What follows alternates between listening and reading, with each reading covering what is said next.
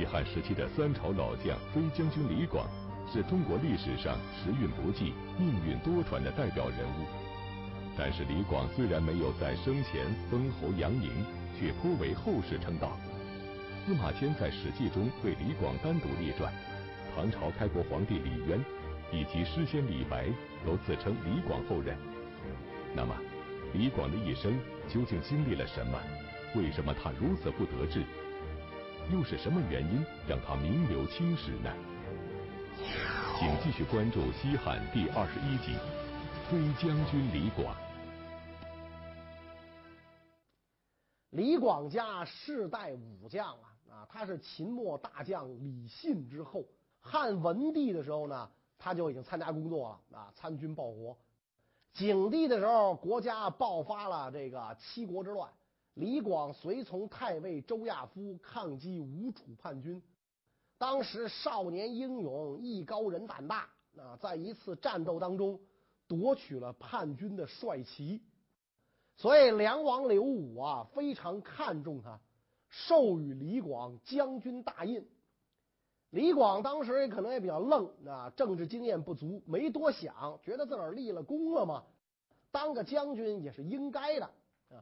没成想，这就是他一辈子不为朝廷封侯的缘起啊。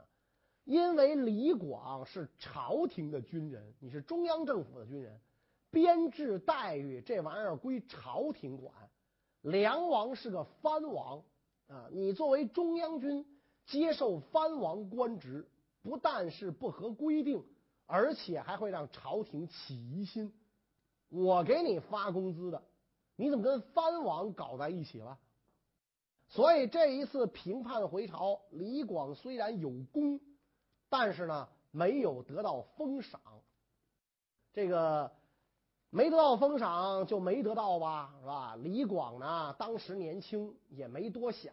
英雄总有用武之地吧？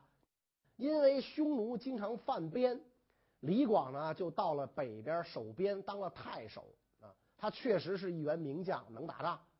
打着打着呢，名气就打大了。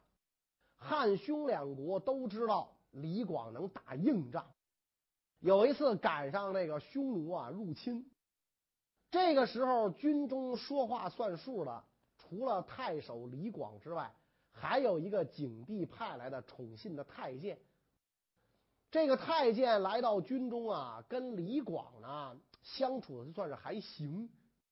但是呢，因为他在长安城享尽荣华富贵啊，来到边地有点不适宜，没个歌舞娱乐、卡拉 OK、天上人间，啥都没有。这太监觉得生活无聊啊，就开始找乐子。这一找乐子，就迷上了射猎。所以有一次，太监带着几十个骑兵出猎，路遇三名匈奴骑兵。太监一看，哇，这到嘴的肥肉不吃白不吃啊！我们这么多人，他就仨，手到擒来嘛，开战啊！其实就是相互射箭。万没想到，双方战斗力极其悬殊，匈奴就仨人把太监手下这几十号人都给射死了。太监自己也受了伤，狼狈逃回营中。太监就把情况啊报给了李广。李广认定这三个人是匈奴的射雕手，这这个是不得了，那神箭手，那一定要把这仨干掉，不然将来打起仗来，这个这个他们就相当于今天狙击手那个那个那个那个级别。所以亲率百名骑兵追赶这仨匈奴人。匈奴射雕手没有马呀，啊，他是步行的，啊，射雕是骑着马可能射不稳呐。几十里之后，被这个李广追上。李广命令这个骑兵张开左右两翼去抓这个射雕手，亲自射死了两名匈奴射雕手，活着那个也被李广生擒了。结果李广刚把俘虏捆上马往回走。匈奴数千骑兵赶来，如果此时匈奴人发动攻击，那李广这一百多人肯定完蛋，是吧？因为力量对比十比一都不止，而且匈奴骑兵的战斗力也比这个汉朝的兵要强。但是呢，匈奴人这次啊疑心生暗鬼，一看李广就带了这么点人出来，该不是诱饵吧？说不定啊后边有大军，所以这个匈奴人就没有立即攻击。李广手下这百十号骑兵看到匈奴大队人马来了，非常害怕，就想调转马头往回跑。打不过，赶紧扯吧。李广说：“不行，是吧？咱们现在离着大军数十里，如果就这一百多号人拨马就跑，匈奴一定追上来嘛，把咱们都乱箭射死。所以咱们要留在这儿，匈奴肯定以为咱们后边有大军啊，咱们是诱饵，所以他不敢追咱们。”李广命令所有骑兵前进，一直走到离匈奴阵地不到二里路的地方才停下来。然后他给自己的士兵下令下马谢安。他手下骑兵说：“哟，匈奴人这么多，离得这么近，下马谢安，万一他要一攻击，咱就只能跑路了啊！”李广说：“你们放心，匈奴没有立即攻击，肯定是因为。”以为我们是疑兵诱饵，现在咱们下马谢安，他们就更认为咱们是诱饵，不会攻击咱们。所以李广是摆了个空城计，唱诸葛亮。匈奴骑兵也真配合，甘当司马懿，果然是不敢进攻啊。这个时候，一个骑白马的匈奴将领出阵巡视，李广骑上马，带了十几个骑兵过去，嘣噔一箭。把这白马将射死，然后重新回到自己的部队，卸下马鞍，放开马匹，躺在那儿睡觉。其实这个时候大家心里都紧张，没一个睡得着的，哪有那么缺心眼的？这心砰砰跳啊！半夜时分啊，匈奴人认为啊，汉军在附近是必有伏兵，想搞个夜袭，所以自己就退去了。李广善于骑射，机智勇敢。汉文帝也曾夸赞李广有大将之风，说道：“如令子当高帝时，万户侯岂足道哉？”然而，这样的李广却不仅在汉景帝时期不得封侯，还在汉武帝执政期间被罢免官职。那么，当时究竟发生了什么事呢？汉武帝元光六年，匈奴兴兵南下，兵锋直指上谷啊。咱们前面讲过，车骑将军卫青出上谷，李广当时任骁骑将军，率军出雁门关。卫青首次出征就直捣龙城，斩首七百余人。李广运气不好啊啊，碰上了匈奴的主力部队，跟匈奴人血战多时，寡不敌众，自己受伤被俘。李广跟匈奴啊打了这么多年的仗。匈奴单于是久仰李广的威名，所以命令手下得李广必生治之，一定要活捉他。这样呢，匈奴骑兵就把当时受伤的这个李广放在两匹马中间，让他躺在用绳子结成的这网袋里边。走了十多里路，李广这时候躺在这个这网袋里就装死。斜眼瞧都瞧见旁边有个匈奴少年骑着一匹好马，李广突然从这网袋里跃起啊，跟那蹦床似的，叭一下跳起来，跳上匈奴少年的战马，把少年推下马，摘下他的弓箭，策马扬鞭向南奔驰。匈奴骑兵数百人紧紧追赶，李广边跑边射杀骑兵。一骑绝尘，是扬长而去。匈奴人很惊讶，在汉人里边也有骑射技术这么高超的人，所以称这个李广啊为汉之飞将军。这个龙城飞将就成了卫青啊、李广啊这些抗击匈奴将领的代名词儿。但是不管怎么讲，李广这次兵败被俘，汉朝那会儿是军法森严啊。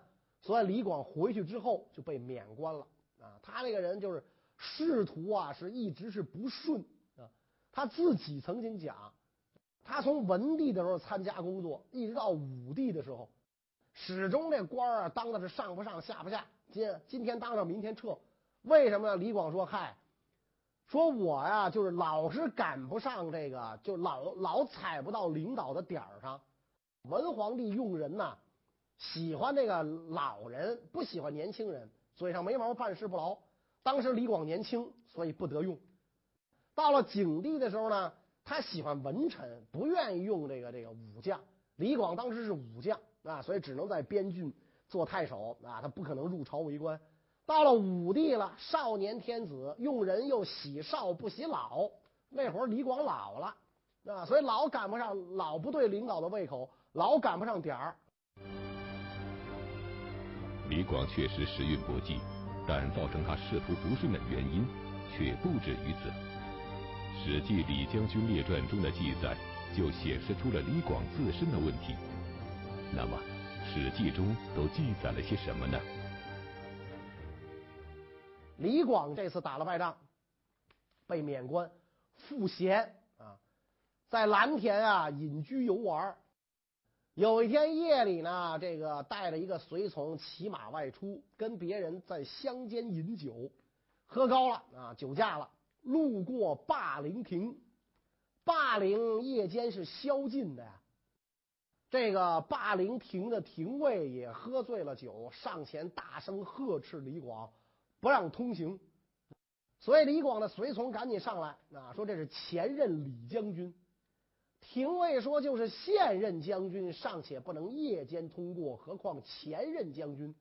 所以就把这个李广给扣下了啊，留宿在这个霸陵亭下，天亮了才给放走啊，一测酒精合格了才放走。过了不久，匈奴攻辽西，击败了屯兵渔阳的韩安国。皇帝赶紧召李广封右北平太守。李广随即请求皇帝，要求派这个霸陵廷尉跟他一同前去。到了军中，李广就把这廷尉给杀了，然后向皇帝上书谢罪。李广这皇上呢，倒也没责怪李广啊，打仗嘛，基层小公务员生死不在皇帝眼中。但是这件事儿显示出李广的心胸啊不是很宽阔。跟他同时代的啊，在这个渔阳被打败的御史大夫韩安国，当年也因罪坐牢。有个狱吏呢就侮辱他，韩安国就说呢：“你就不怕我死灰复燃吗？啊，你就这么侮辱我啊？”这狱吏就说了：“你要复燃，我撒泡尿给你浇灭了。”后来韩安国被重新启用做官，这个玉立知道之后就吓得赶紧逃走了啊！这家伙没我好，赶紧逃走了。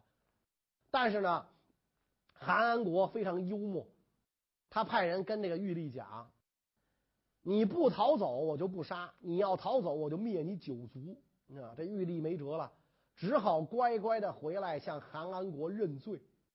韩安国一看他就哈哈大笑。说你现在给我撒泡尿，我看看。韩安国就放过了这个玉立，而且还善待他，这就是成语“死灰复燃”的由来。所以韩李俩人这一比呀，李广在气度上是不如这个韩安国。虽然《史记·李将军列传》中记载了李广杀死霸陵廷尉这样的事，但为李广单独立传的司马迁。其实对李广的人格颇为推崇。那么，史记中究竟是如何展现李广风采的？担任了右北平太守后，李广又是否获得过足以名留青史的功勋呢？李广担任右北平太守之后，匈奴人畏惧他的威名，多年不敢侵犯。啊，李广闲着没事儿就只好出去打猎。这个史记记载，李广身材高大。臂长无圆，有善射的天赋。他的子孙呢，也向人学射箭，但是都比不上李广。有一天出猎，看到草丛当中一块石头，傍晚光线不好啊，加上那块石头形状特别，李广以为是老虎，张弓而射，一箭，整个箭头就射进去了。第二天，李广带着人来找自己射死的那只老虎，找来找去，就只找到了一块石头。士兵们特惊讶呀，射石莫语啊！这箭都能全都射到石头里，太了不起了。然后李广也觉得很奇怪，我我怎么这么了不起呢？所以他想试验一下，再射，再射，每次都能命中目标，但是箭却无论如何都射不进石头里。这就是李广射虎啊！平明寻白羽，没在石林中，证明他武功高强，剑法出众。李广不善言辞，闲居的时候呢，也不去什么地方娱乐。唯一的娱乐项目呢，就是和人比射箭、打赌、喝酒。李广射杀敌人，要求自己箭无虚发，非敌人到数十步之内不射，常常是箭一离弦，敌人应声而亡。啊，也就正因为这样，他也常常被匈奴人射伤啊，因为那个你把敌人放得太近了嘛，甚至被俘。李广为将。廉洁啊，经常把自己的赏赐啊分给部下，跟士兵同吃同饮，做了四十多年俸禄两千担的官家里没有多余财物啊。你想他做两千担，做了四十多年啊，证明他这官也也不怎么样，是吧？这个始终也不够置家产，所以他跟这些一当上官啊就为自己的家人后代三宫六院谋取地位财物的官员很不一样。所以深得官兵爱戴。又过了两年，李广以郎中令身份率四千骑兵从右北平出塞，跟这个博望侯张骞的部队一起出征匈奴。李广部队前进了数百里啊，被这个匈奴左贤王带领的四万骑兵包围。李广的士兵都很害怕，李广就派自己的儿子李敢先入敌阵侦察敌情。李敢率几十名骑兵冲入敌阵，直贯匈奴重围，超掠敌人两翼而回。回来之后，就向李广报告说：“匈奴兵很容易对付。”啊，李广的军士听了才安定下来。李广布成圆阵，面向四外抗敌。匈奴兵猛攻汉军，箭如雨下，汉兵死伤过半，箭都快射光了。李广就命令士兵们把弓拉满，但不要发射。他手持强弩大黄，射杀副匈奴副将多人。匈奴兵非常害怕，渐渐散开。第二天，李广又跟敌军奋战，这个博望侯张骞的援兵才赶到，解了匈奴之围。那在这次战斗当中，李广军队几乎全军覆没，所以李广功过两抵。还是没有得到赏赐，所以李广前后跟这个匈奴啊打了四十多年仗，始终得不到封侯。当时跟随卫青出征，简直就是升官发财的通天大道啊！咱们讲，只要跟卫青出去了，回来没有不升官发财的，就连李广的堂弟李蔡都封了侯了。啊，甚至李广的许多部下也都封侯，李广一直没有得到爵位，官职也没超过九卿啊，始终在两千担啊，也没也没往上升啊，所以这李广觉得很郁闷呢啊，为什么会为什么这个样呢？啊，就跟一个这个算命的这个先生交谈啊，打匈奴以来这几十年，李广我没有一次不跟着的，这些校尉才能很一般的人。都因为打匈奴数十人封侯，我哪儿也不比他们差呀。这个相士想了想啊，说：“将军，你想想，你做过没做过什么可以悔恨的事情啊？”李广想了想，说：“我当这个陇西太守的时候啊，羌人造反，我引诱他们投降，来降的有八百多人，结果呢，在他们投降的当天，我就把他们都杀了。”至今呢，最大的悔恨就只有这件事儿啊！这相士赶紧就坡下驴啊，说罪过没有比杀降人更大的了，这可能就是你不得封侯的原因了啊！那这个那这事儿无解了，没辙了。诗人王维曾在《老将行》中写道：“卫青不败由天性，李广无功原数机。”与卫青、霍去病的战功卓著相比，李广有的是骁勇善战的英勇事迹，以及一生为国拼杀的精神。然而，这个三朝老将最终没有战死沙场，而是在六十多岁的时候选择了自杀。究竟是什么事情让飞将军李广做出这种决定呢？到了这个汉武帝元寿四年啊，也就是汉匈决定性大战的那一年，大将军卫青与骠骑将军霍去病深入漠北攻打匈奴。这个时候，李广啊年纪已经很大了啊，依然请求随军出征。武帝认为他年老，就没有启用他。后来由于战争需要，加上李广多次请求，汉武帝呢任命李广为前将军，随军出征。大军出塞之后啊，卫青得知了单于的驻扎地，决定率部正面袭击单于，而且呢命前将军李广与右将军赵翼基从东路夹击。东路啊，迂回啊，这路叫迂回，道远，水草极少，不利于行军。李广是希望做先锋，正面对抗单于，所以呢，就跟这个卫青就讲，我愿意这个跟匈奴人正面交锋啊，我我我我死在单于前面，我我干死他，我啊，我不愿意这个去绕道去。但是这个汉武帝认为这个李广这个人呐年老，而且运气又不好，出征时候总是遇到各种乱七八糟的状况，啊，这人点儿忒背啊，这个晦气，所以暗地里呢就嘱咐卫青，不要让李广与单于正面对阵。李广拒绝调动，卫青就怒了啊，命令长史下文书催促李广赶快回所在部队去，照文书说的办。李广就很生气，也没向卫青告辞，就动身了。回到营中，领军与右将军会合，从东路出发。东路本来就不好走，再加上李广军中的向导丢了，导致东路军迷失了道路，落在大将军后面，耽误了约定的军期。啊，漠北之战虽然是打了胜仗，但是汉军军法森严。出外作战，一点点小过错都会受到处罚。李广等人误期呀，这就属于很严重的过错。所以卫青派长史啊拿了这个酒食送给李广，顺便问起这个李广啊误期迷路的情况。这个李广当时没有回答啊，所以这个长史回去说呢，李广他不告诉我。卫青听急了，就让这个长史啊。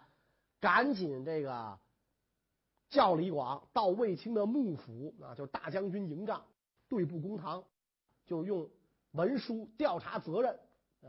李广说：“诸校尉无罪，乃我自失道，吾今自上部啊，我给大将军上书。”李广回到军中，对部下讲：“广结发与匈奴大小七十余战。”今幸从大将军出接单于兵，而大将军又喜广部行回远，而又迷失道，岂非天灾？且广年六十余矣，终不能复对刀笔之力。我跟匈奴打了这么多年仗，现在跟着大将军出兵，大将军让我走不好走的道，弄得我迷失道路，现在要追究责任。我都六十多岁了呀，怎么能面对那些办案的刀笔小吏呢？士可杀而不可辱。说完之后，李广拔刀自刎了。李广的部下军士跟那个这这义义军痛哭啊！百姓听说这件事儿，无论认识不认识的，无论老头还是小年轻的，也都为他流泪啊！这个人是太悲剧了，这个人太悲催了。飞将军李广戎马一身，令匈奴军队闻风丧胆，却终身未得封侯，最后还落得悲愤自杀的结局。无数文人在李广怀才不遇、命途多舛的遭遇中看到了自己的影子，于是纷纷感叹、歌咏李广的事迹，这也使得李广千古留名。那么，出身于武将世家的李广去世后，他的子孙都有哪些作为？他们又能否替李广弥补人生之憾呢？李广有三个儿子，长子呢死的比较早，长子留了个儿子就是李陵。呃，次子也比李广死的早啊，因为那个时候人活七十古来稀嘛，刘李广已经六十多岁，年近古稀，而俩儿子没熬过他。幼子李敢也经常随军出征。李广死的时候呢，李敢以校尉身份随霍去病击左贤王，力战得了这个左贤王的旗鼓，斩首甚多，所以赐爵关内侯啊。李敢是封了侯了。后来李敢也做到了郎中令。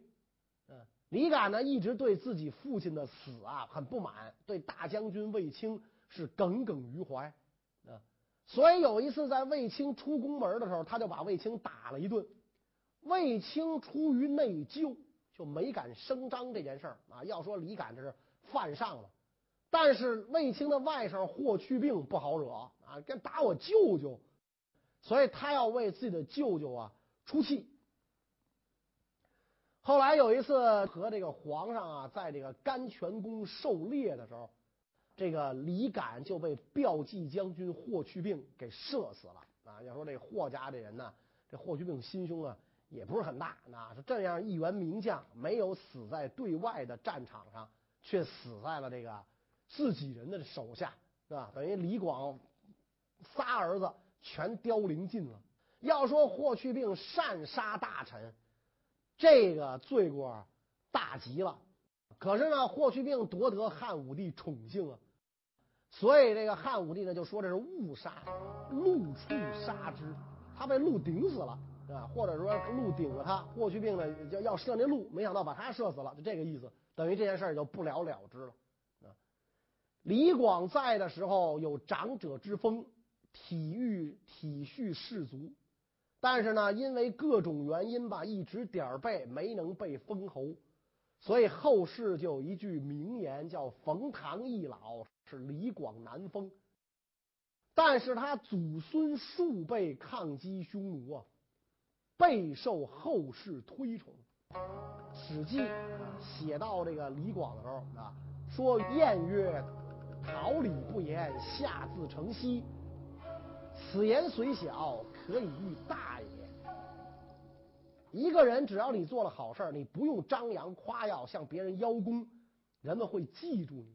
李广就是这样的人，虽然没有封侯，千秋万代后被人传颂，那比那个封了侯的草包二师将军李广利强多了。李广的孙子李陵后来也是汉朝大将啊，这。参加了这个抗击匈奴的战争，但是最终呢投降了匈奴，在汉庭当中引起了轩然大波，而且因为他的投降，汉朝有一位大臣身受腐刑，但是导致中国文学史学史上出现了一朵无与伦比的璀璨之花，这是怎么回事呢？下一个，谢谢大家。